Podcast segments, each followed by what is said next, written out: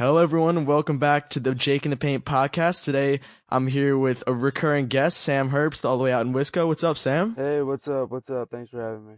Of course, man. This is, I think, the third time you've been on the pod. Yeah, You're I at mean, the top. You're at the top of the leaderboard so far. I mean, being at school, it's a little harder to follow all the NBA stuff and college basketball without as much free time as I had at home. But I think this is going to be a great episode. Yeah, for sure, for sure. So today we're going to cover a little bit of draft stuff since I haven't really talked about that on the pod yet. And with March Madness coming up, Sam and I have a couple of guys who kind of want to throw out there so you guys can keep in mind while watching. And then, of course, we're going to get into some NBA stuff. Sam's self-proclaimed NBA guru and Yes, the sir. league is some teams in shambles, some teams on the rise, and there's just a lot to talk about. So let's get into it. Yeah, I'm ready. Where do you want to start? Um, I, we can start with a little bit of draft stuff because I feel like we can definitely get carried away on the NBA stuff. Yeah, and.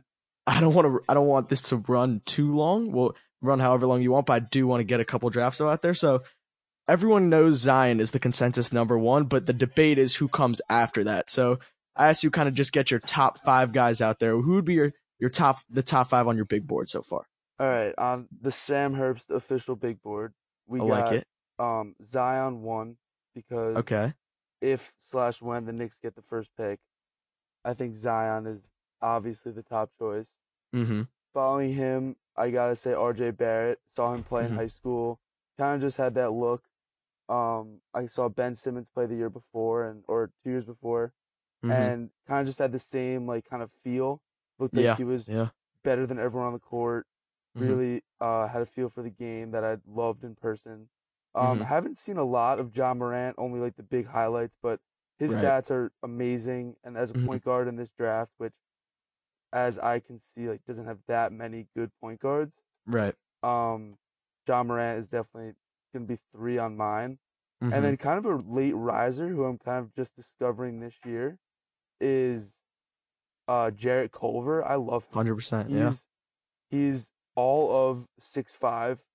Yes. Um, he is a sophomore, but I I don't think that's a problem anymore. Mhm. Um, guys used to be, make a big deal about if you're not 19, it's not. the I hated that. I hated that. Um, no, I hated that, and he is really impressive when I watched him live. And then mm-hmm. fifth, um, I'm gonna go with DeAndre Hunter. Don't have much Mhm. to say. I just like the way he plays. Like for Virginia, he just always has a big impact on the game, no matter what. Mhm. hundred percent. I like the majority of that board. No Cam Reddish though. Surprising in top five. Yeah, he. I love his shooting. I love Mhm. how he kind of looks like an NBA player already. But Right. it was, it was that, the sometimes I watch Duke and just like, he kind of fades away at times. A hundred percent. Yeah. Um, I don't, I, I haven't watched that much Duke to know like how he plays every game. Mhm. But, um, I like how he plays. I just don't know if I have him in my top five. Right. I agree. And that's where I would say like, and you hundred percent don't have the time, maybe necessarily not the interest to watch most of the Duke games. To me, they're must see TV. So me, I have Zion number one, of course, consensus. People are saying best prospect since Anthony Davis, all that stuff, maybe even LeBron. People are willing to go back as far of, and just in 2019 when social media presence and marketing is such, it's so key in today's NBA. I mean, you can't even put a value on him. So Right, he's consensus I number one. I agree. And then two, I do have Cam. I'm just, I watch Duke is must see TV to me. So I probably watch like over 80% of their games. Like no matter who they're playing, I'll tune in. And since Zion's gotten hurt and the makes and the misses, like this is when if like you're not really watching and then you tune in, you're like, oh, Cam shot two of six, uh, two of seven from three. Like it's just, it's hard to judge off the makes and the misses because he's so fluid, man. Like he makes stuff that like should not look easy at all. And he just does it with absolute ease. And I think he struggled being that third fiddle with two alphas in RJ and Zion, but the skill is really there. The catch and shoot ability is there, and he's an underrated athlete. And the finishing is scary. He's about like 40% from two, which is definitely scary. But I think the absolute skill is there if you want to see it. I think there's a world where Cam Reddish becomes a. Not, I mean, I'm not gonna say he's gonna be as good as Paul George because of Right. That's that's the ceiling comparison. how unreal PG is playing this year. Mhm. But there's a world where he's kind of like a rich man's Gordon Hayward, kind of like a, a scorer who can shoot. He's not gonna, um, nec- like I think his underrated uh defense is Mhm. gonna help him like get drafted higher than most people think. Yeah. And then as as you kind of go deeper into the big board and thought like I'd filled out a top 30, I'm working on the second version of it. You kind of run into these like debates for two spots and that Ja versus RJ, it wa it was like a big debate between for 3 and then RJ's kind of separated himself. I mean, his performance at the Carrier Dome was incredible and just his you you said it you saw it in his eyes like and believe it or not you were at like that's one of his like biggest moments so far i know people that are big into the high school game still talk about that when he took over in the last 30 seconds and just willed Montverde to victory over Roselle Yeah, Catholic Crazy game. Just an and he just has that winner he just wired differently. And so that's why I gave him the edge. And then I have Ja at 4 I actually caught Ja was on ESPN about 2 weeks ago and I was able to watch that full game. He's really impressive in just like the reads he makes and the ball is in his hands all the time. So I wouldn't really worried about the t- I would say the the shooting scares me more than the turnovers in a sense. Yeah, I mean, because yeah, yeah. he has the ball in his hands all the time I mean, a guy like that, um, playing on a team that like that he plays on, you're gonna Right. have to have the ball in your hands for, if not the whole game, most of it. Mm-hmm. And I I really hope that he gets some national TV time into Mhm. March, whether it's the conference tournament or if they win Mhm. the uh the March Madness. I just hope that Yeah. um he gets to showcase his skills like on a national stage. Yeah, hundred percent. I mean, and I would. I'm not going to make an excuse, but I, let's say he had five turnovers in the game that I watched. Like, you could put two of them on his teammates just not being up to par with like his skill level, and that's just not an issue you run into in the NBA. No, So- not at all. that's like So that's that's what I would say about him too. Yeah, that's like when you're playing little league baseball and the pitcher is just miles better than the catcher, and the catcher is, is Pa- just get a couple pass he's balls. just getting pelted with the ball in the, in the face mask because the pitcher is just above how good he is. Yeah, no, I mean that's that's pretty much what it is. I mean, he you've I've I've seen clips of him throwing lobs and balls just going like through guys' hands. It's, I mean, and look, does he make a couple bad passes here and there? But overall, he's a freak. And then to my five spot, I I really couldn't decide with this one. I've been again, you run into these debates, and I had DeAndre Hunter as my five A, but I wasn't ready to count out Darius Garland as five B. I love his game and he proved himself throughout the summer and on the AU circuit in high school, McDonald's games, and we're not talking about like the McDonald's games. Like Nas Little proved himself, which we'll get into that in a little bit. But the practices, I mean, he was clearly the best point guard there in my opinion, and he's an absolute stud. And I think he's made for the NBA game. The injury was heartbreaking, and you just want to see him compete in college, but I still think his draft stock's not gonna like drop too much. No, no, and especially with with how much guys are playing outside of mm-hmm. college basketball. Hundred on the percent. AAU circuit and stuff like that. Well, that I want to ask you, while we're talking about guys with injuries and who didn't play this year, what is what do you think Zion does? What do you think Zion So should do? I there there was a whole it was a whole thing on Twitter and it was either you were on like three sides of the debate. It was either like go get the money, stop playing for free, like we don't deserve you, go to the NBA. That was one side. Yeah, And then the other side was like go back, you're a basketball player, this is what you're born to do. And then the other side was like let Zion make the decision. And as I don't want to seem like I'm ducking your question, but if it makes sense, I kind of have a hand in all three jars. yeah. Like Me- I just think- yeah, I th- I do think, and I've been telling people this, I do think he's gonna come back because, and Reed and I talked about this last time. There's like, we sometimes we forget there's such a human aspect to all this stuff, and they're they're able to mask it more in the pros than they are in college because they know it's a business already. Zion, Tre Jones, R.J. Barrett, and Cam have been plotting this national championship run for the past year and a half. So it's just really hard for me to understand. And like, look, if he's hurt and he's not 100%, sit out. But if he's fully healthy, it's just really hard for me to believe that he's going to tell his three best friends, you know what, guys, like, I can't risk re injuring this, even though it was just a scare and a grade one sprain.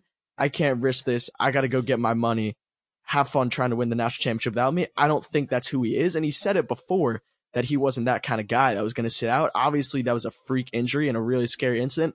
But I do think if he's healthy, I do think he'll end up suiting up for Duke again. yeah. I mean, me personally, I am very strong believer in the fact that Zion should play for Duke this year. Mhm. Um, like treat it like any other injury. When he's healthy, he'll play. But Yeah. you don't you don't go to Duke to not play. You know, Right, if, if hundred you're gonna percent. if you're gonna sit out the entire year, go to Wofford. Go Yep. stay at home.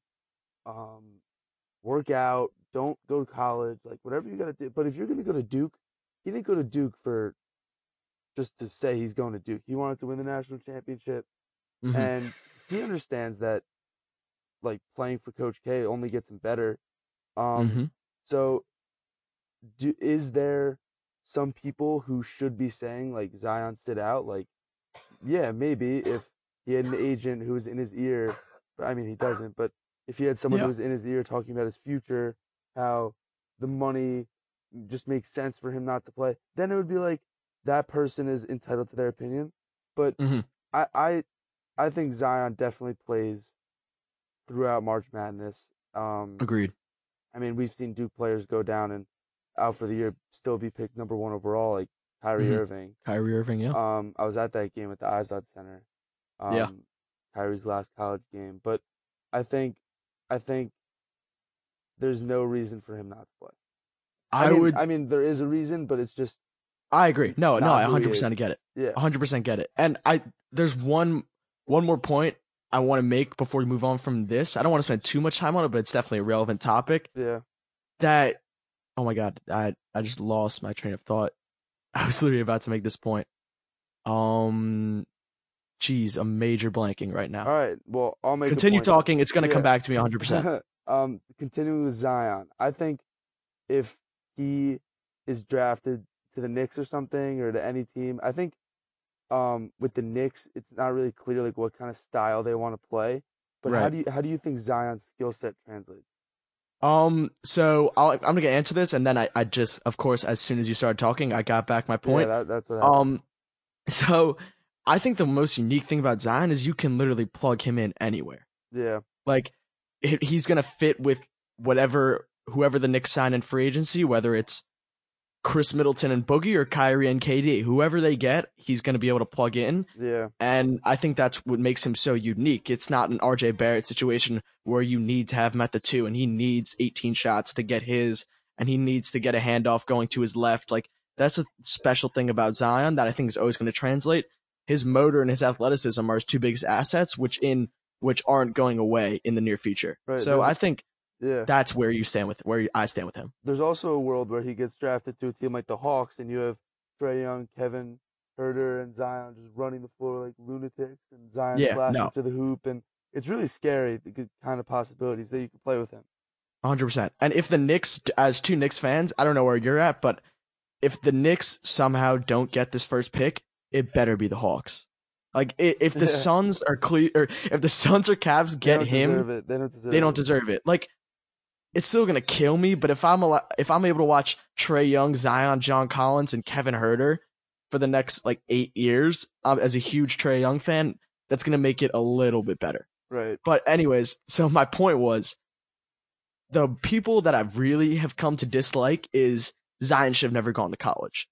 Because believe it or not, play him playing for Duke raised his platform like to a level that we've never seen before with a college athlete. Coming into the year, he was probably number three on most people's boards. RJ was the consensus number one, and I was on that train too. Cam Reddish was consensus number two, and maybe even playing his way into the number one spot. And Zion was kind of just this freak athlete, which we didn't know if he was really skilled or he was just beating up on like low level private school white kids in South Carolina. Like we had no idea. Yeah. Literally had no idea.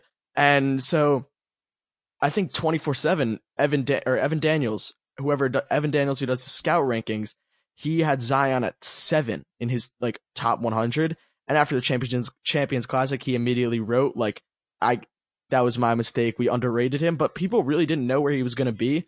So for someone to say he should have stayed home and worked out, no. Like him going to Duke made him this untouchable asset that I think like people in the NBA, I don't even know. I think Giannis is the only guy you would trade for his rights at this point. Um, I don't know about that, but I, I think Zion has definitely made like the right decision, and I think that for some guys, maybe staying home and working out is like the better move. Um, like a guy like Mitchell Robinson, kind of an unknown. Um, out of out of like the college into the draft, and he's Right. really made a name for himself in the league, um, Mhm. especially with the playing time he's getting. Yeah. Um, but I definitely think, I definitely think the marketing aspect Mhm. and the like amount of added value Zion can bring a team is much more than basketball. Hundred percent. The other yeah. day, um, a club I'm in, we took a trip to the Bucks facility, and Mhm.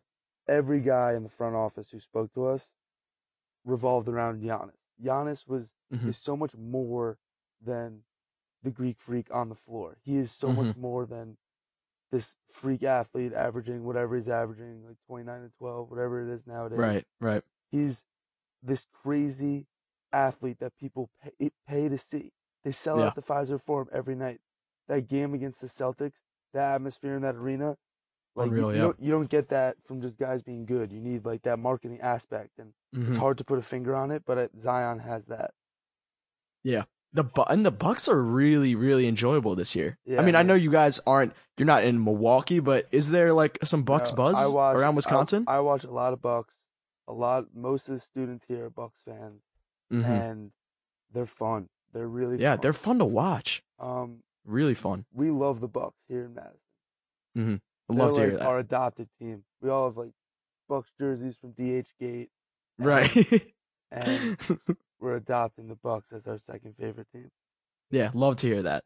And so before we fully move on from this draft stuff, did you have any kind of underrated prospects? Maybe you even caught you only caught eye of him once, but you're like, damn, like where's that guy in the lottery or the top ten? Any names Yeah. that you kind of feel like are under the radar? Yeah, so this guy, um, Ethan Happ, should be a top five pick. Oh, He's the best college player in the nation. No, but um, seriously, I think he's not gonna get drafted. If he does, Mhm. it's gonna be late second round because he can't shoot free throws. He can't shoot. yeah. Period. Um, it's really been bothering me recently. Yeah. But in terms of under the radar prospects, I mean, not really. I think I saw Michigan State play Wisconsin up close. Um, Mhm. that was when Nick Ward was healthy Right. and um, Cassius was just out of his mind. hmm So I think he, I don't know if he'll get drafted, but that's probably the best player I've seen all year is Cassius against Wisconsin. Cassius, I'm all right. So I'm so glad you brought him up because I just and it's such a coincidence because I was just talking about him. We were my friends and I were watching the Michigan State Indiana game yesterday. Or we we Yeah, caught the end of it. and We are talking yeah. about it, and I was just like, how? And they don't like. I'm more way more in tune with all the draft stuff than they are. But I was like, yo, how is Cassius Winston not anywhere? He's like, unbelievable. He's averaging 19 and eight and a, or like 19 and eight, and he shot 50% from three last year, and he's shooting 44% from three this year.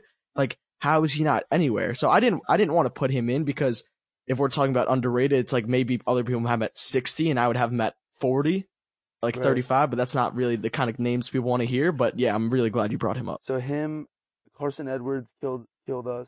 Right. Um, and and like these Big Ten teams, it's like winning, watching a lot of Big Ten basketball.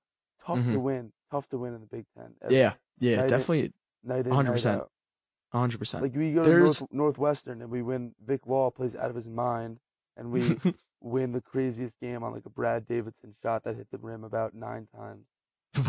yeah. So 100%. um, yeah, them three. Uh, what do you think Romeo goes? How high? Romeo, so Reed Reed hates Romeo. He was uh, we talked about college for like all 5 minutes and basically half of the time was him saying how un- underwhelmed he was when he saw Romeo. He's so tough for me, man, because I saw him in high school and he was unreal. Like I came back from the McDonald's game like, yo, Romeo's in this conversation for like number 1. Like I thought he was generally he could be the top player in the country and uh, coming out of high school and the shot just really hasn't been there and when he's not shooting the ball well and he's i would say he's one of the best finishers in college basketball like just in terms of him getting to the rim you saw it against wisconsin late i mean how they gave him a right hand lane is beyond me but i guess two overtimes you let it gets to your head a little bit but Yeah, he we had- finishes we had no- really well Yeah, we had no right to be in that game. We just Right, 100%. And but I think his mid-range game is really really good and he from like his ceiling ceiling I would say is DeMar DeRozan, but he doesn't he doesn't really have that creating ability yet, and the three point shot needs to get better. I do think in this draft he's still a top ten pick, but me personally, I've been a little bit underwhelmed. Agreed. I, I don't know how well he translates. Yeah. And so I had two under the radar guys I've literally been preaching for on Twitter like for the past three weeks. And it's Coby White from UNC. And he's been on other other than that Duke game. We'll just clue that Duke game because that was really bad. That was a really bad performance from him. But he's been unreal. Had Yeah. a really good game last night. He's all of six five, and I think what's really good about him for today's NBA is he can play on or off the ball.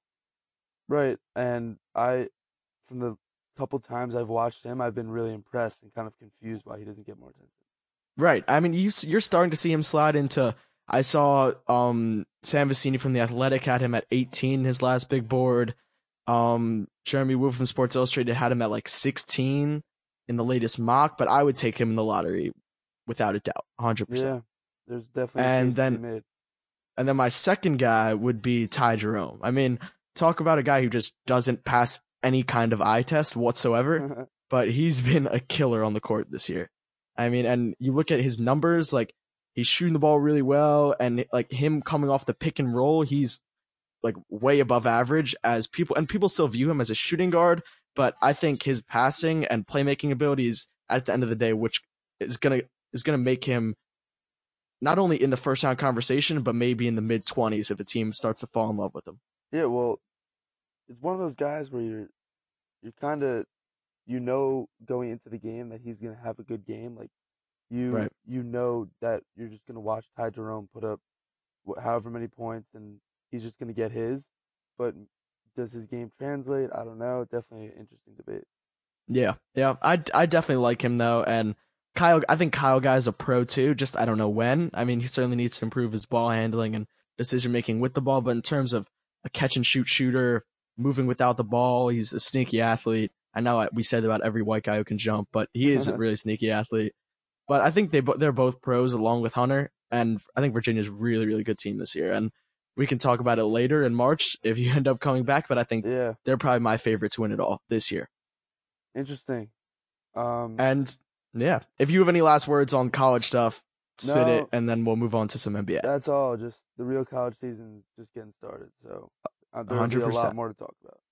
for sure. And so for the NBA first, we can start with I did a Twitter poll and it was more lopsided than I thought it was because I thought I placed it at a time when Celtics fans and Celtics Twitter were really heated. But I said bigger dumpster fire, Celtics or Lakers, and the Lakers overwhelmingly won. Like they got over three fourths of the vote. So we'll start with them. I mean, what is going on with them coming off? Oh, they blew the game against the Bucks, and then the next day lose to the Suns. What's going on with them? Uh, you know, there was a point when we were watching Bucks Lakers um, all together, and Mm-hmm. the game started, and like they were about to take the tip, and we were watching, and is that Brandon Ingram taking the jump? Like, Oh, is, is LeBron? is he? Who's? Is LeBron starting at the five? Like LeBron was Yeah, playing Brook yeah. Lopez. Like, it's what they did in the offseason was they surrounded LeBron with a bunch of guys who were supposed to be these physical, take no bullshit, like Yep. guys who who were supposed to bully the Warriors and have LeBron have shooters around LeBron. And what happened was these mediocre guys played terribly and the Mhm. Lakers have found themselves in a position where they're at nine uh nine one to nine odds to miss the playoffs like Mhm. crazy um turn of events and it's just the whole AD thing I think really got in the heads of these young guys and I Yeah. know a lot of people have been saying this um but I think just hearing your name as being a possible trade target every day like Mhm. just being at being at a job and thinking that you could be out any second is not a good environment to work in and then to have LeBron say and then to have LeBron say um if you're not thinking about basketball 24/7 get out like hmm it's the it's the similar thing with LeBron and Kyrie they just got to stop talking they got to stop hmm stop talking to the media about these kind of things. And Right. and at the, at this at this moment, after getting completely bullied by Dell Demps in trade negotiations who I that the Pelicans are a whole nother dysfunctional organization. Yeah, a whole other mess. that we don't need to talk about because they're owned by a football team and their Yep. training staff is a football team. So that's a that's a whole the whole different disaster. But I think for the Lakers, it's it's time to take a step back and say, are people gonna want to come here? Like, 100%. like Paul George didn't want to come here. hmm Why would like Paul George didn't want to come team up with LeBron?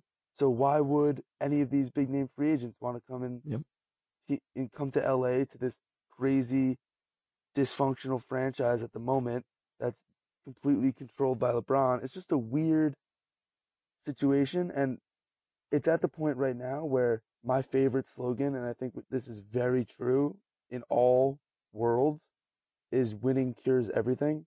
When Mhm. everything's going well, nobody cares. Nobody Mhm. cares that LeBron's starting at the five if they're beating the Bucks, you know? Yep. So Um, it's it's gotten to the point where they either they need to start winning or they need to make a big splash over the summer. Because if they miss Mhm. the playoffs, I this that's a complete failure, I think. Yeah, I mean they're they're four and a half games back at this point. It's I don't I don't really see a roadmap for them to make the playoffs. I mean, it doesn't seem like they're turning it around. You lose to the Suns, that's just inexcusable. Like the Suns were eliminated from playoff contention two and a half weeks ago. Like there's just no I don't see a roadmap for them to make the playoffs at this point. And I'm glad you brought up that LeBron quote where he was like, "If basketball's not your top priority, get out." While Space Jam 2 was just announced the week before that, and the video of him in the studio with 2 Chainz as he was A&Ring on the album dropped the next day after he said that quote.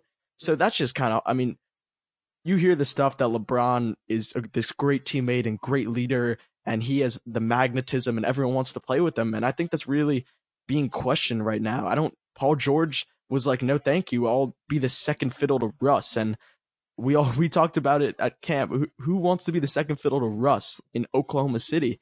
And it was just really un. It was that LA was so unappealing. And look at him now in Oklahoma City. Everyone's gonna be like, "Well, PG made the right move by not going there. Yeah. Why am I gonna force my hand at going there?" And I mean, that was one of the topics we wanted to discover. If they don't make this AD trade, who are they getting? Right. I don't. Maybe Jimmy Butler because he wants to be in LA, but that's the guy you're going to bring in, the guy who can't fit anywhere. You're going to bring him into this mess. I, I don't know. I, I think um, you look at the teams above LA in the Western Conference playoff race. You see, Mhm. you see. I know you love Sacramento. Yeah. Um, they're probably. I don't know if they're gonna make the playoffs. It, I think it all depends on if the Clippers start losing. But yeah. um, I, I think, I mean, obviously, if LA gets in as like an eight, that Warriors matchup would be very entertaining still. But Mm-hmm. Yeah. I think, I think it's just at this point, if they're not going to make the playoffs, and they're going to go into the off season with the Celtics now vying for AD, um, in Mhm. that trade, and just there are a lot of free agents, but it's kind of the same thing with the Knicks. Like, yes, there are a lot of free agents, but who is realistically coming? You know, Yep. like no, the Knicks, you're not getting Klay. You're not. You're not getting Yep. these dream scenario kind of guys. Are you maybe going to end up with Kemba and Tobias? Possibly. Like hmm so it's it's gotten to the point where are the Lakers going to pay a a borderline all star, which these guys are now getting max contracts. So Mhm. are you going to give a max to a young borderline all star, or are you going to do the same thing you did this year with character guys on one year deals? It's Mhm. it's really a tough a tough um place that they're in right now. But in the end, I do think it's a combination of a Jimmy Butler type and like some ten to ten to twelve million dollar range, like good role players that they end Mhm. up signing in free agency to kind of rebuild around LeBron and um, put this team into kind of like the mold that Magic and those guys wanted to be in. Yeah. I mean, the Celtics being an absolute dumpster fire definitely doesn't help the Lakers cause because I think that makes them more inclined than ever to try to go get Anthony Davis. If, let's say the Lakers throw that same offer on the table, well, they can't, they don't have Zubac anymore. They go Lonzo, Kuzma, Ingram, and then they throw in Hart. with a couple picks for Anthony Davis, is that team even competitive for a champ? I don't think that that team's even competing for a championship. I think you have LeBron, who clearly, I mean, look, we can say he's tanking and saving himself for the playoffs, but at this point, there is no playoffs. And LeBron is not the best player in the league right now, whether we want to keep pretending he is or not. He's not the best player in the league right now. So then you have LeBron, Anthony Davis, superstar, one of the best big men of all time, but then who else? Like we're running into that same expiring. They don't even have any young guys anymore. They're just gonna have to sign some expiring guys. So again, I don't, I don't know what Magic and Pelinka are gonna do. I think they're in an insanely tough spot right now. Um, yes, and in the end, they do still have LeBron. So, Right. um, I think as much crap as he gets recently, he's still one of the best ever at knowing how to build a roster around what works for him, um, and knowing what works for his style. Um, you look at the guys he played with in Miami, the Mike Miller types, the Battier types, those kind of guys, and they won a championship. So I think giving LeBron a full off season to kind of be already on the Lakers and have a Mhm. free open slate for free agency, um, I definitely think they're gonna end up figuring something out. Right. And but like we talked, if they do make if they do miss the playoffs, which seems like the likely scenario at this point, we can kind of pencil in that Luke Walton's going to get fired. What are your thoughts on that? Because I think I think it's fired. completely unfair. I think he's. I know, I know, I think I think we both know he's getting fired, but do you think he is do you think he deserves to be the scapegoat? Um, de- like whenever a head coach gets fired, I usually it's not fair. Um, Mhm. That they're getting fired because it's maybe the roster's not built the right way and the players didn't buy into the culture. Just, I I think that Walton did not do a great job. Does he deserve to be fired? Probably not. Will he get Mhm. fired? Probably. And like that's just the harsh reality of the NBA and professional sports where Magic needs a guy. He says the coach wasn't working, and I think that you're gonna have to get a coach in there that knows how to deal with the personalities that Mhm. um that are in the locker room and that LeBron brings with him. I I think there hasn't really been a coach who LeBron kind of paired with and had great success besides like Spoelstra. Like you Mhm. look at Ty Lue, Blatt, all these guys just did not really fare well with LeBron, Mhm. even though the Yeah, the I mean- Cavs did win a championship. But yeah, what were you gonna say? No, I was going to say even even Spo was on the hot seat for a wh- for a while there in Right, Miami. Yeah, they they the whole that was when the word like mesh and gel was like Mhm. the big deal on Sports Center. Like when is Yep. when are the Heat gonna gel? Like they're already thirty Yep. games into the season. Like should Spoelstra be fired? I head coaching for LeBron is one of the weirdest tasks in sports, and I think that they need to Mhm. get a guy who LeBron respects, like an ex player or something like that, to kind of right the ship. Yeah, I definitely agree. I mean, like we, well, I'll never forget the day on Sports Center when the Celtics beat the Heat, and it was like everyone expected the torch to be passed, and it was like, no, they're not ready yet. And then the Heat were 500 early into the season, and it was like, whoa, whose fault is this? And they put it on Spo, and he weathered the storm, and now everyone has a ton of respect for him. But at the in the beginning, I mean, I tweeted this: there hasn't been a coach that has coached LeBron since he made the decision that hasn't been on the hot seat. So that's gonna be really interesting. I just, it's so hard when they when you make this when you have your agent throw out this thing that AD wants to be traded, and he puts out this list, and then then it doesn't work, and now he's now all 29 teams are on his list, and then Magic and Pelinka are like, wait, wait, wait, we we thought we had the upper hand, and I don't know. I was reading an article on Kyle Kuzma, and it was like a profile on him, and there was a quote in there, and it was like, well, I've always learned to be like encouraged by trade talks because that means someone wants you. Well, the flip side to that is the place where you're at right now doesn't want you. So I don't know. I just think it's a really hard situation, especially with those young guys. And the thing I would say about Luke is those guys were those young guys were playing really hard last year, and that team was pretty good last last year. Moving into this year with a good amount of momentum, and LeBron signing there expedited this timeline that I don't know if it was ready to be expedited. So that's that would be my defense for Luke. Yeah, I mean, you look at the the way the Lakers played defense last year is miles better than they're playing right now. Right. So, what's changed? I think the culture with LeBron, and is it that bad where it's so toxic that guys just aren't trying as hard? I don't know. It's a Mm-hmm. really, really weird situation that needs to get figured out soon, so more people don't lose their jobs than just Coach Walton. Yeah, agreed. And so moving, I think we got all of that out on the Lakers. I mean, Yeah, this situation, they've kind of been in the same spot for the past month and a half, and I forgot who said it. Um, I'm trying to think who said it. I can't remember. I think it was Rosillo, who's basically like they've saved their season three times now.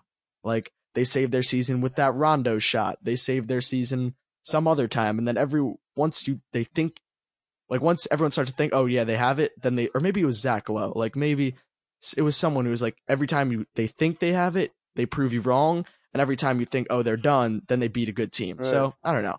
They are just all over the place. But moving on to the other dumpster fire, the Celtics. Celtics are now they're two games back of the fourth seed. Pacers have somehow held their own at, at the three. And the Celtics, I mean, they're probably the Pacers. You assume the Pacers are going to drop some games, and Philly and Boston maybe sneak up in there. But it's looking likely that Boston is probably going to play the Pacers in the first round, and we know that's no easy out. What do you, what do you think is the root of the Celtics issues so far? you know, it's it's a situation where the Celtics are kind of there was a point in time maybe last year after all the injuries where the Spurs of the East kind of like mentality around the team with Brad where you get the debates would you rather have would you rather have Brad Stevens or LeBron James to build your team around? Kind of debates were going on where the culture he was building was it like a Spurs of the East kind of thing? Mhm. and that mentality is kind of the way it works is you kind of player opinions are kind of in the dark and everything kind of is figured out in house and it's something Mhm. that the Spurs have mastered. But you look at a situation like Boston where guys there love to talk to the media and they love Yeah. to talk. So you got guys like Marcus Morris, Kyrie Irving, and these young guys who are being influenced by all this, they don't really know what to think. And I think the root of the problem, obviously, it starts with not winning games because winning cures everything. But second of all, it's it goes with the fact that Kyrie has this weird opinion about leadership. Have you noticed that? Yeah, I so one of my most regrettable moments on Twitter is when he it was when he opened up that he called LeBron. And I was like, well, I think and I, I was I was like, well, I think this is kind of a good thing. I kind of viewed it as, well, he thought he knew he was in the wrong. And yeah, was he subtweeting the other guys that like they were young and dumb like him, but it was like, okay, what I took most of it as was this guy has never been told he wasn't the alpha and wasn't the man since he was in high school and now he's kind of realizing that he kind of fucked up. And so he went out and reached out to lebron and i thought that was like a cool thing. So i quote tweeted jeff goodman's tweet and we were completely on opposite sides of the spectrum. And then he just replied with you are funny and basically made me look like an idiot. And then over these last month and a half since i tweeted that it's just i've looked more and more wrong every time and if i don't know i feel like deleting your tweets is unauthentic, but that's definitely one I'd like to have back. So I, I just think there's Kyrie is just every time it's the same thing with Kyrie and LeBron. Every time they talk, it's like you didn't need to say that. Nothing is being gained by you saying that. And it's just the thing I have with Kyrie and LeBron is you always hear the actions speak louder than words. And their LeBron's body language, Kyrie's body language, the stuff they're saying, they're trying to say, yeah, I'm saying this to try to be a better leader, but they're not. Like the actions, their body language on the court, they're uh, the way they're talking to people on the court. You saw the clip of LeBron. Everyone's huddled up. LeBron's no, nowhere near the huddle. Kyrie's running off the court when he doesn't get the game winner. Like the their actions aren't backing up their words as being these leaders. So I think that that's the main issue. I think I, I've never been one to read into the heated player reactions, like on the bench, Mhm. um, whether it's with the Warriors or with LeBron or Mhm. whatever it is. Like everyone made a big deal about LeBron when Jr. messed up in the finals and he was just kind of Oh yeah. sitting on the bench. Like that's a whole different story. But Mhm. I think guys yelling at each other. I, I've never been one to like read into that kind of thing, but in a situation like Boston, it's it's getting to the point where it happens like every night. So Yeah, the, every the Warriors Every night. when like Steph and when Draymond and KD would yell at each other, everyone would freak out. But you have to realize this is a once in a every 25 games kind of thing where hmm two competitors, two of the most competitive guys in the league who have made their money off being competitors, yell at each Mhm. other during a game. That that happens. It happens during pickup basketball with my friends. Mhm. So for Kyrie on the bench, it just it happens too much for me Mhm. for me not to think that something is like seriously wrong, you know? Mhm. yeah, Um, I completely agree with that point. Yeah. It because it first started. It was I think was it Jaylen Brown? It was Jaylen Brown and one of the Marcuses like shoved each other. Right. It was and this was like six weeks ago, two months ago at this point, and it was like, whoa, well, something's wrong with the Celtics. And now it happened. That happens every night. Like someone's talking, like someone's talking about someone else, like whether it's Marcus Smart talking or Marcus Morris talking about that the young guys don't know what it takes, or someone else is saying that Kyrie's not invested, or we don't know what it takes. Like I don't know. I, I just I don't shouldn't I don't. It's hard for me to say that like one person on the team should be saying that the other guy doesn't know what it takes. Well, show him. Yeah. You telling the Boston Globe that isn't helping him get to where you guys need to get to win. And it's just a hard situation. I'd always been Kyrie Irving's advocate, but this team did just fine without him last year. Like he, him and Gordon Hayward were out, and Rozier and Tatum and Jaylen Brown and Horford, they figured it out.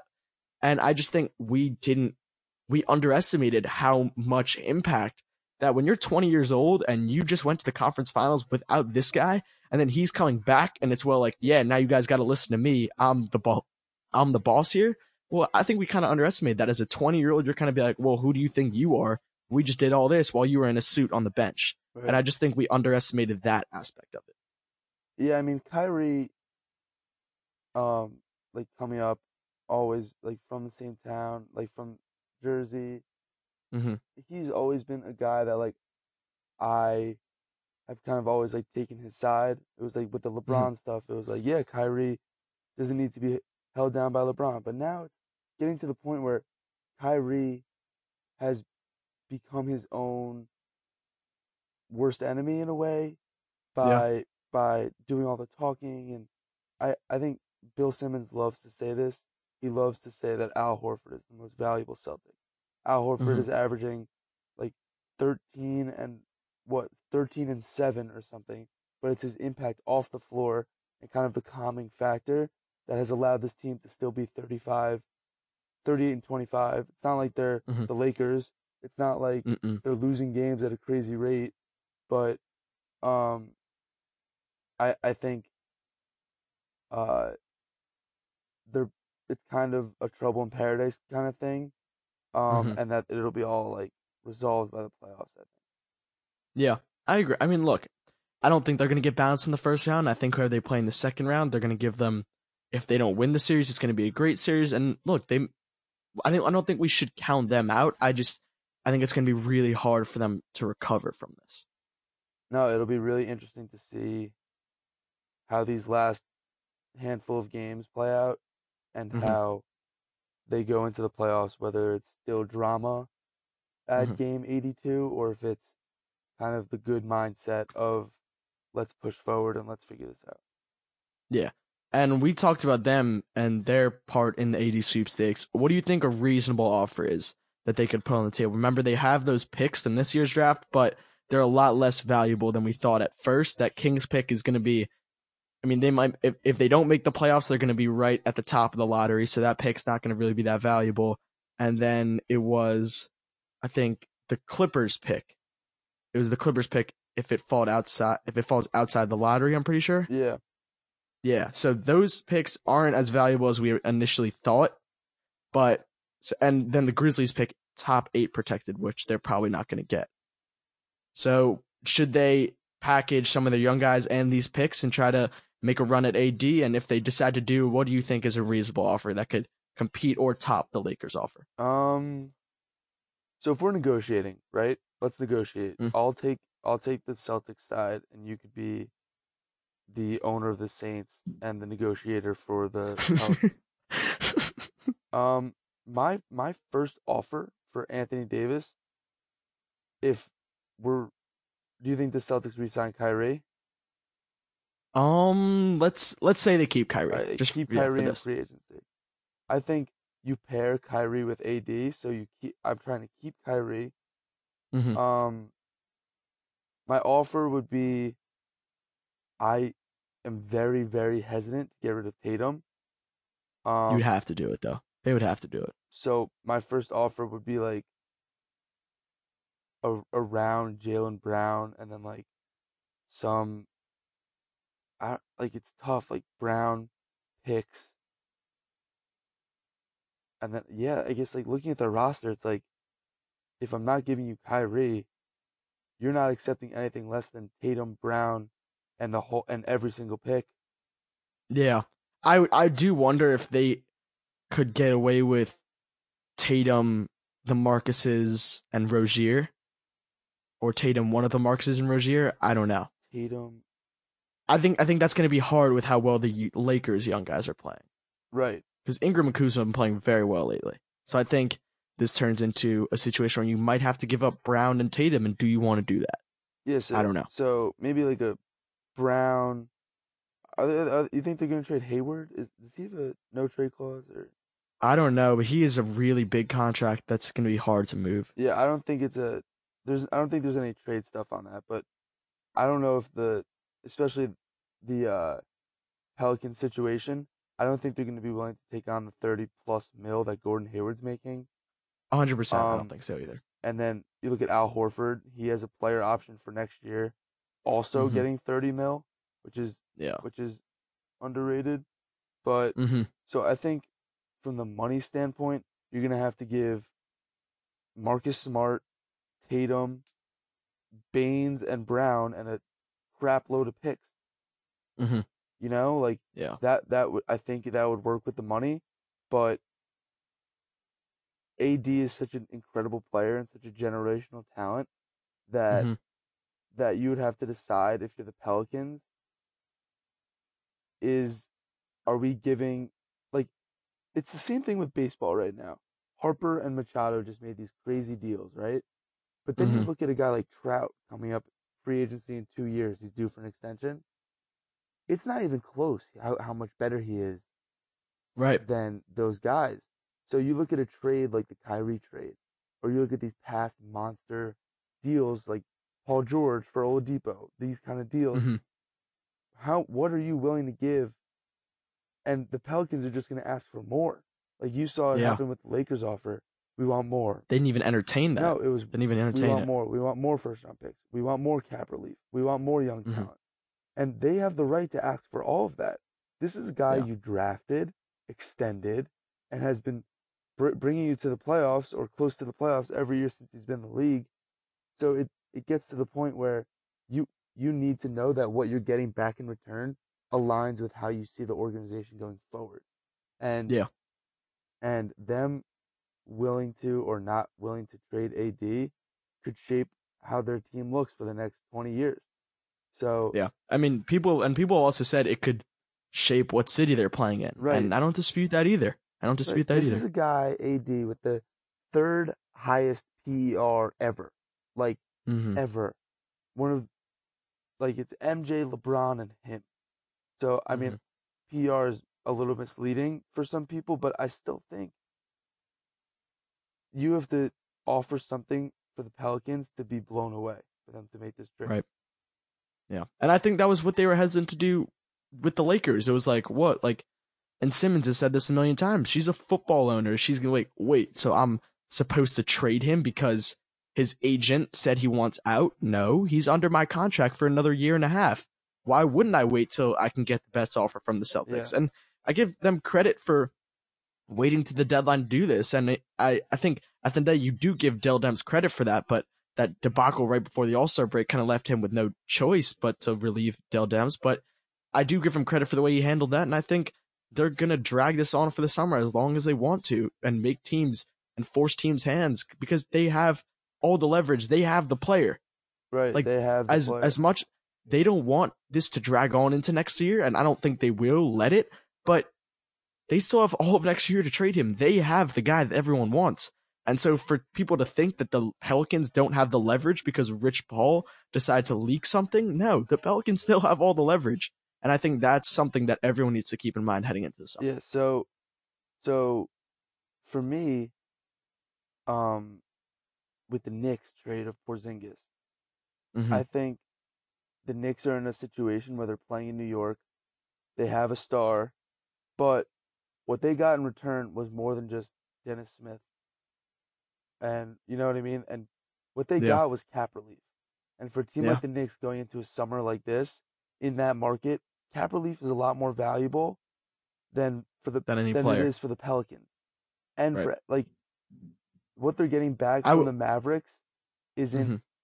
isn't necessarily like a player who's going to change your franchise because they believe they could get players in free agency. For a, Yeah. for a team like the Pelicans, there's not a lot of people who are deciding to pick the Pelicans over over the Knicks or something like that.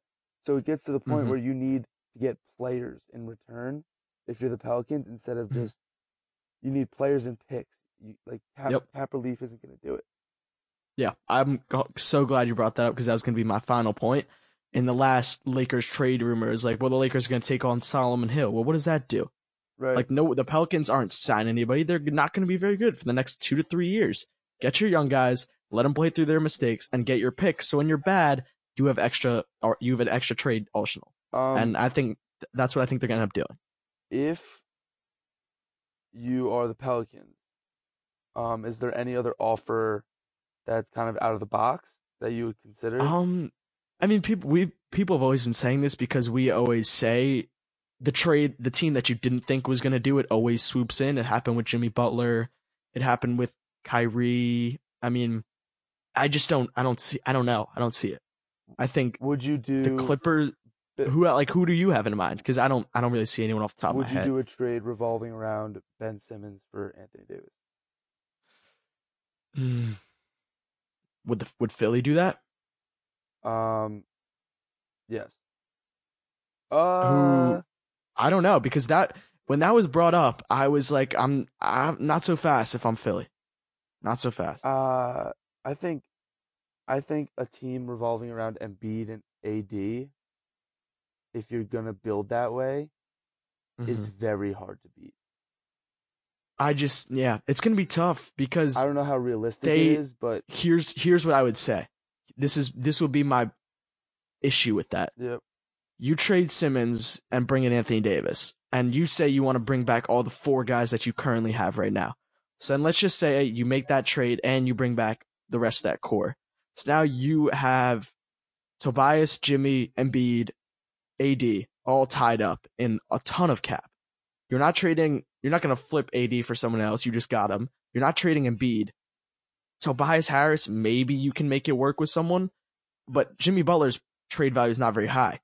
You basically have no cap then to sign your marquee playmaker to create for all those guys. So I don't know. I just I love Ben Simmons and I think Philly is a really good thing going on right now. I think they'll put something on the table, but I I'd be Yeah. hard pressed to think it, they would put Ben Simmons and more assets to Anthony Davis, which is what New Orleans would ask for. Um, yeah, I think I think the Sixers.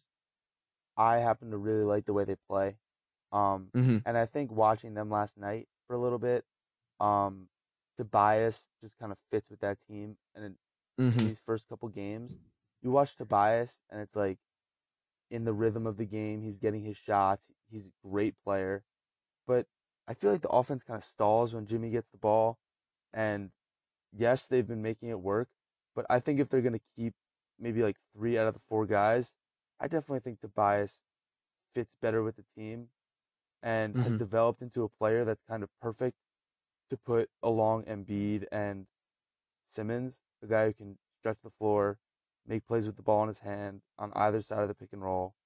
Um, I just think I think Philly is scary in the playoffs, but it's going to be very interesting to see how Ben Simmons plays this year in the playoffs. Agreed. Yeah. I it, that's definitely something to watch out for. And one last point on Philly before we move on to some of the NBA awards. I do think I mean, I, that, my first thought when they when they made the Tobias trade was okay, they're kind of acquiring another really high level player for their run this year, but also a security blanket if Jimmy leaves. With how well Tobias has been playing, I would sooner max out Tobias than Jimmy in a second. Same. And I do think that, let's say they don't make the playoff run that they want to have, and they, you know what, they've said they're going to max all four of them, but you know what, Jimmy, we're only going to give you 25. And then someone else swoops in and wants to max out Jimmy because they want to bring in an all star, and then he walks. And I think Philly would be fine with that if their playoff run doesn't go as far as they would like it to go. So I think that's also something to keep an eye out. Um, yeah, and I think, I think at the end of this, at the end of the playoffs, um, my Eastern Conference champ is still going to be the Bucks.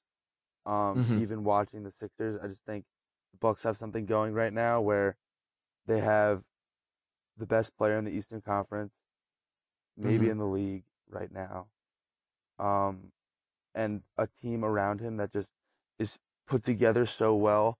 And if a guy like Khris Middleton gets hot and Eric Bledsoe keeps playing the way he is, I think um these guys are just underrated, like Brogdon and Brogdon's DJ really Wilson's good. been playing well, and Mhm. just they've been signing more shooters like Mirotic, Ilyasova, Pau Gasol.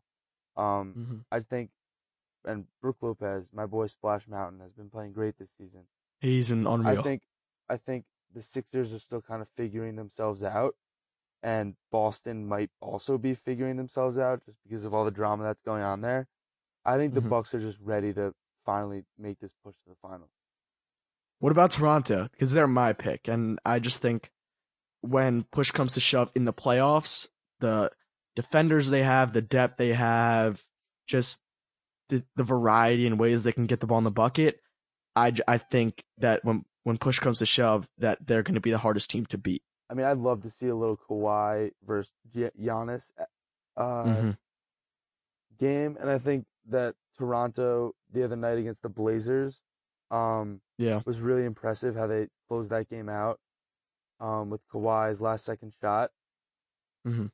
and I think they have the experience, but when it comes down to it, I think that a guy like Giannis in the playoffs is series changing, and I think. Yeah. He did it last year without much help when it going against the Celtics, pushing them to seven games. Um, and I think that this year they're kind of ready to um take that next step. And I think a series against the Raptors would be very interesting. I just have fallen in love with this Bucks team. Fair. Yeah. I think I I think you can't go wrong with either of the two or the three. I mean, I think Celtics would be a little bit out of the box at this point, but between Bucks, Raptors, and Philly, Right. I mean, whichever one is your preference, I think you can't go wrong. So before we close this out, just want to go through our NBA awards, and of course, carved out a nice, so probably 20 minutes if you have it, 25 minutes to go through this because this could get really, we could really end up debating this forever. I mean, so we'll start with maybe the easiest debate of the year so far, but in the recent weeks, rookie of the year has really become a two man conversation, if you will. Yeah, I mean, I have a nice prop plus three hundred from the beginning of the year for Luka to win MVP with Yeah. with Jack Mhm. Adam and a couple of those guys. So I Yeah, Max was telling me about this. I don't know if he was in with you, but he told me yeah, he had it. That's a joke of odds. So I'm really Yeah. I'm really confident in Luka. Um, what do you think? Um, I mean, I think it's the same thing. If if the season ended a- month ago, Luka would have taken MVP without a doubt, and Harden would have taken MVP without a doubt. But that's why we play 82 games, and I still think Luka's has a good lead on Trae Young, but Trae has been absolutely out of his mind lately, and I don't know if you've been able to watch him. Yeah, I saw him the other night. Um, against I mean, that, he's that just- Bulls game. That Bull, well, that Bulls game was ridiculous, and I just, I've been a huge Trae fan since I saw him on the AAU circuit, and it's just Trae just he's still doing the things that he did in high school, and he's just doing it six feet behind. Like instead of him shooting six feet behind the high school line, he's shooting six feet behind the NBA line, and just it's really encouraging to see all this stuff translate. And you knew he could, he was probably going to struggle early. The ball was in his hands all the time. He was expected to create a high volume and shoot a high volume. And it took him a while to adjust to it. But man, I mean, he's been so entertained to watch. I still think it's Luka, but it's going to be close and it's going to make people. It, we wouldn't have if we did this three weeks ago. This wouldn't be a conversation. I think it's kind of my I think point. Trae is having a great um, little run here, but I think Mhm. Luka's already cemented his status as one of the game's kind of must-watch guys and must like deal with every night because you know when Luca takes the floor, he's gonna get his, and it, when Mhm. it gets to that point and you're just a rookie, really impressive. But this rookie class, Luka, Trae Young, I've really been impressed by how Bagley has Bagley's been really good. Yeah. He, he was getting so much crap in the beginning of the year for Mhm. what not being able to shoot, not being able to use his right hand, not like all this stuff, and he's really fit well with this Kings team. And thank God his knee injury isn't that serious. Um, hmm as soon as it happened, we texted each other like, "This could, Yeah, that did not this look could be good. bad. Like that would suck for Marvin Bagley." I I think I think Luka still walks away with the award, but Mhm. some guys in this rookie class have really kind of already outperformed where people thought they were going to be in the beginning of the year. Yeah, completely agree with that. It's been a really encouraging rookie class. And just because where I've been at since he was in high school, I feel like it's my duty every time the rookie class gets mentioned to just remind everyone that Michael Porter Jr. still hasn't played a game yet. And when he's fully healthy, I think he's going to be an absolute force in the league. um, yeah, him being off, like not playing this year, he's being forgotten about, and Mhm. I know you loved him coming out of like high school and all that stuff.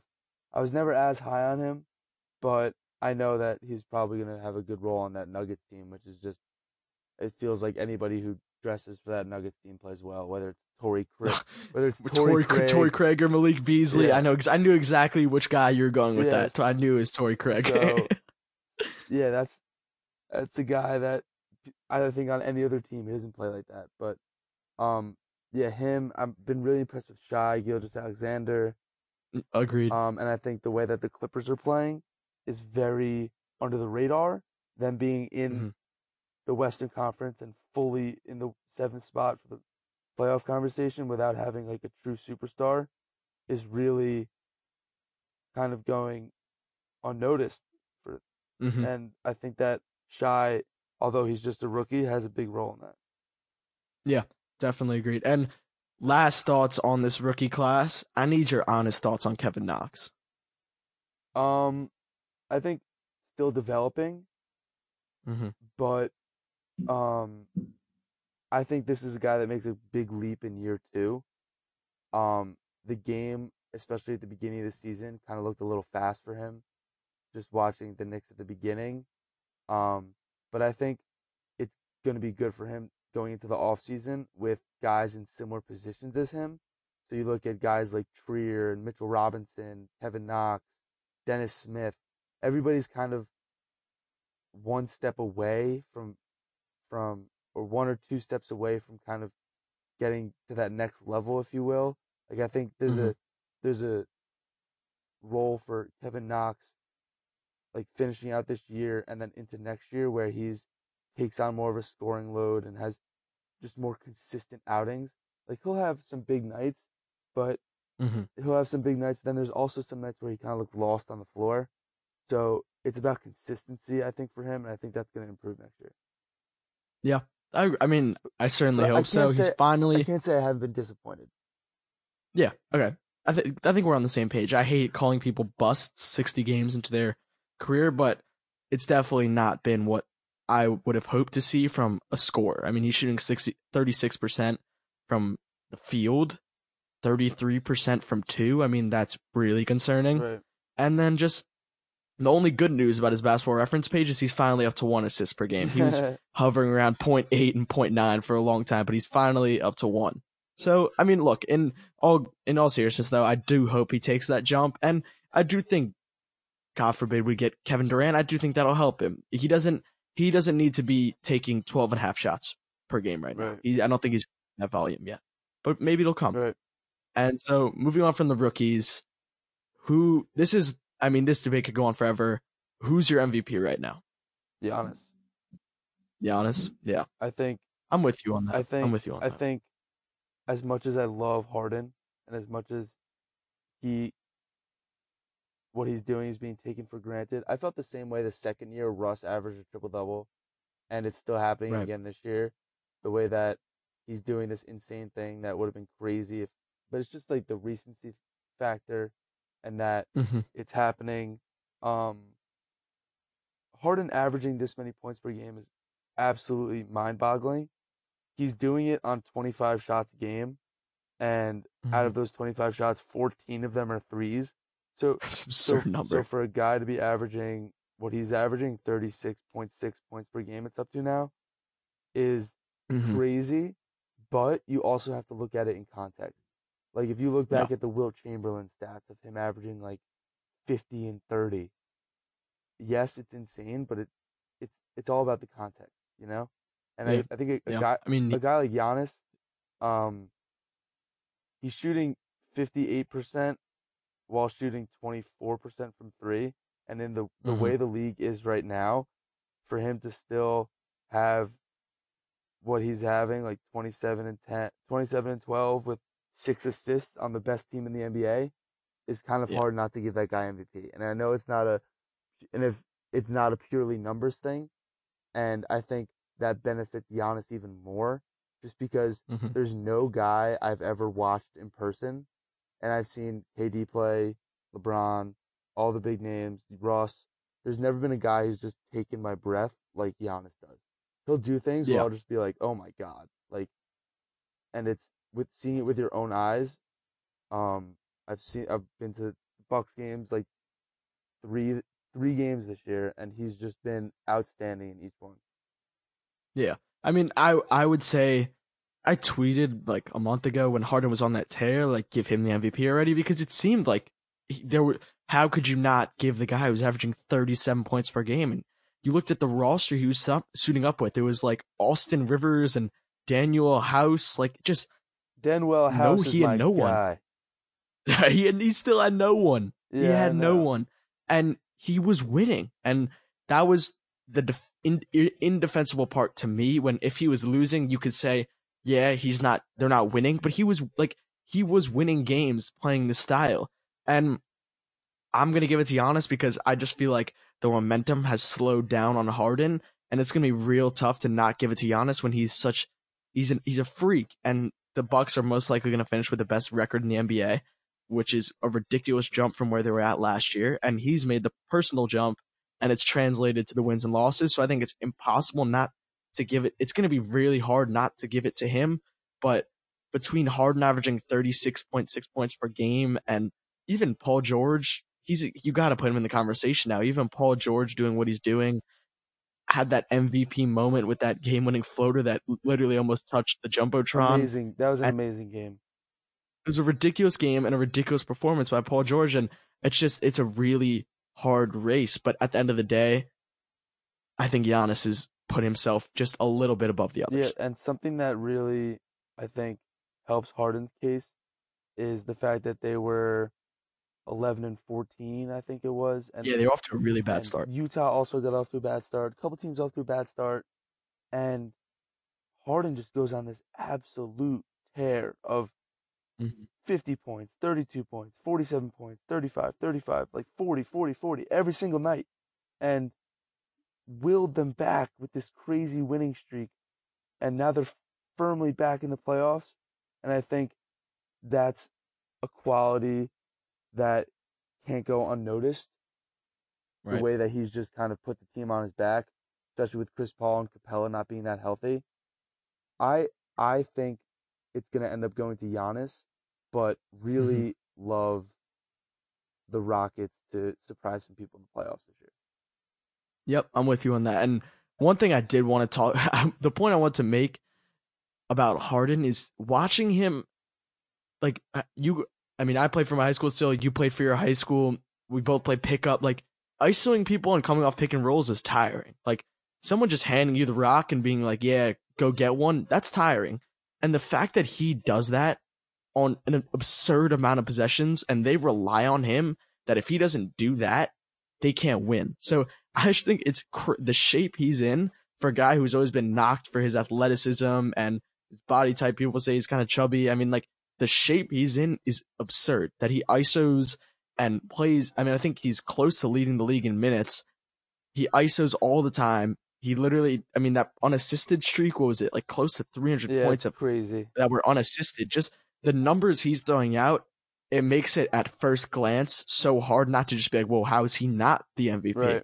But once you really take a deeper look into it and see the impact Giannis has had on the Bucks and the where the Bucks are in terms of the, with the rest of the league, I think at the end of the day, I think it's Giannis's trophy. Yeah. Not to lose at this point, but I think he ends up taking the award. And so moving on, the final thing we'll cover before we wrap this up, our first, I want to limit just the first and second NBA teams. I feel like the third kind of get really subjective and especially with one fourth of the season still left, we'll just limit it to two. So who do you have on your first team? We'll start with the first. All right. Um, my first team, I think four of the guys on there kind of locks. Um, I, I think Mhm. you have the same. Giannis, Yeah, yeah. Giannis, man. Steph, Harden, PG. Um, Mhm. and when I Yeah. get to five, um, I put Jokic on there instead of Embiid. Um, I think his numbers might not be as appealing, but All NBA, um, I think he, the way that he kind of runs the team and the way the ball goes through Jokic is crazy as a big man.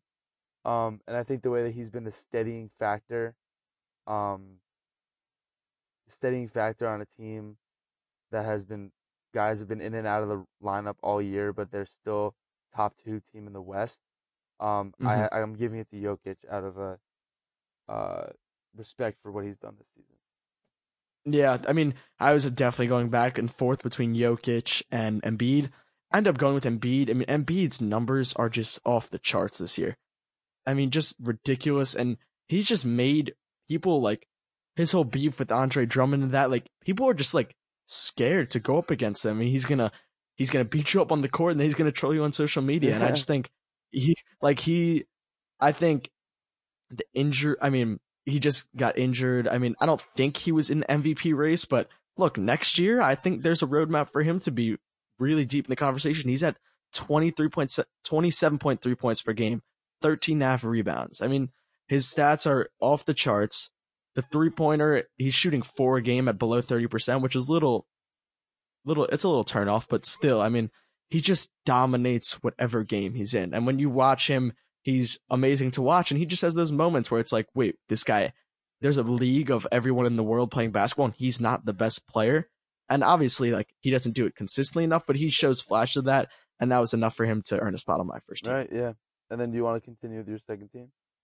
Oh yeah, I'll start with my second team. I had so I had Dame, another spectacular year from him. I'm hoping the Trailblazers can get past the first round. I'm kind of I like this the Trailblazers backcourt, and I'm tired of hearing that they can't get it done. so I have Dame, Westbrook. Even though I'm a huge anti Westbrook guy, you can't dispute the triple double. I just I think he should stop shooting threes. Just stop. Like there's no there's no reason. Um, but still 20 what whatever he's at 21, 11 and 10 is ridiculous for point yeah, guard. So I have him and then I have Kawhi and KD as my forwards and Jokic as my center. Okay. Um. So I'll start. I have Embiid on there. Mhm. Um. KD, Mhm. Kawhi. Uh, even though he's not playing every game, I think he's Right. still a lock for second team. Um, Mhm. Westbrook, I think the way the Thunder are playing is just unreal. Um, Yeah. And then that fifth spot for me is really tough because I, I want to put Dame on there. Part of me, part of me wants to put Dame on there. Other part of me, like, weirdly wants to put AD on there, but obviously you can't do that because of Mhm. everything that's been like, um, going down with them. I Yeah. I think in the end I'm gonna give it to uh Dame as my fifth, and it's similar to you, just because of the way that Mhm. they're they're third in the West, which is great, which is crazy to think about, and the way that he's producing this year is um definitely deserving of that spot. Um, Right. but you look at other guys who are also as deserving. Like, but I think the way that his team is performing just gives him the edge. Um, a guy like Karl-Anthony Towns, since Jimmy left, he's been having a great season, and Yeah. Minnesota's four games under 500 happens to put them in 11th place in the West. I mean, if they were in the East, they'd like maybe be in the playoffs. Orlando's the eighth seed right now, so hmm um, I I just think Dame because of how well Portland's playing this year. Yeah, agreed. I mean, I think that's kind of the consensus right now, but things can change. Um, I was looking at other guys that kind of could maybe slide themselves into one of those spots, and this is why eventually you have to give him the Rookie of the Year award because we're talking about him for one of the All NBA teams. Luka is at 21 points, 7.2 rebounds, and five and a half assists. Yeah, he's only shooting 43.5%, but that's kind of similar, similar to like Dame's numbers and Kemba's numbers, guys of high volume. The three point shooting at 35% has chilled out a little bit, but is it plausible to maybe even put him in just in the conversation as one of those first three teams doing those numbers as a rookie? Yeah, I mean, I think it's tough for a guy that young to make the team Mhm. because, like, I think the all All NBA is so much more respect than than the All Star team, and I think like an All All Star position would have been like a fun thing. Like D Wade got one, Dirk got one, um, but All NBA is kind of more like a prestigious award, so it's hard to give a guy like that, um, Yeah. an award. I agree. I just there's a part of me that would I, I don't think it's realistic, No, but love to see it. also and Ben Simmons too. Even though his numbers are very similar to year two, he's at like 18, 9, and 8. Part of me would love to see him as a guard spot if people were struggling and didn't want to give it to a kind like Kemba, who because they think he's really inefficient or whatever. Part of me would like to see the positionless thing kind of take over that because Ben Simmons is a point guard. yeah. So I think I think one day we'll see it. One I day. agree. I agree with that. I think Simmons in a couple years will be a mainstay on the All NBA team. I'm with you on that, man. And so thank you for so. I mean that wraps it up. If you have anything else you want to say, any Um, last words? I don't know. The, look out for the Wisconsin Badgers making a run into March. Um, one more thing. One, one word. What team does AD play for first game of next year? Hmm. Lakers. Lakers. You have to. Uh, nah, You have to. uh, not that you you don't ha- not that you have to, but I, I can't see it any other way. I, for me, for me, I this is kind of weird to say, but it, now leave it. Leave. End with a bomb. Gonna- End with a bomb. it's gonna be the Pelicans. He's gonna stay. I don't. I don't think anyone Man. has the firepower for an offer that's good enough.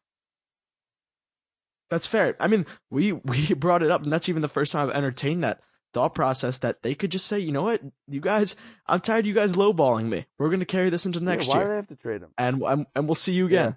And we'll see you All again. right, thanks for having me on. Completely agree. And Of I course, man. See you soon. you See you soon. next weekend. Yeah, should be should be a fun All right. time. Again, thank you for Yeah, coming on, man. Course, man. See you soon. See you soon.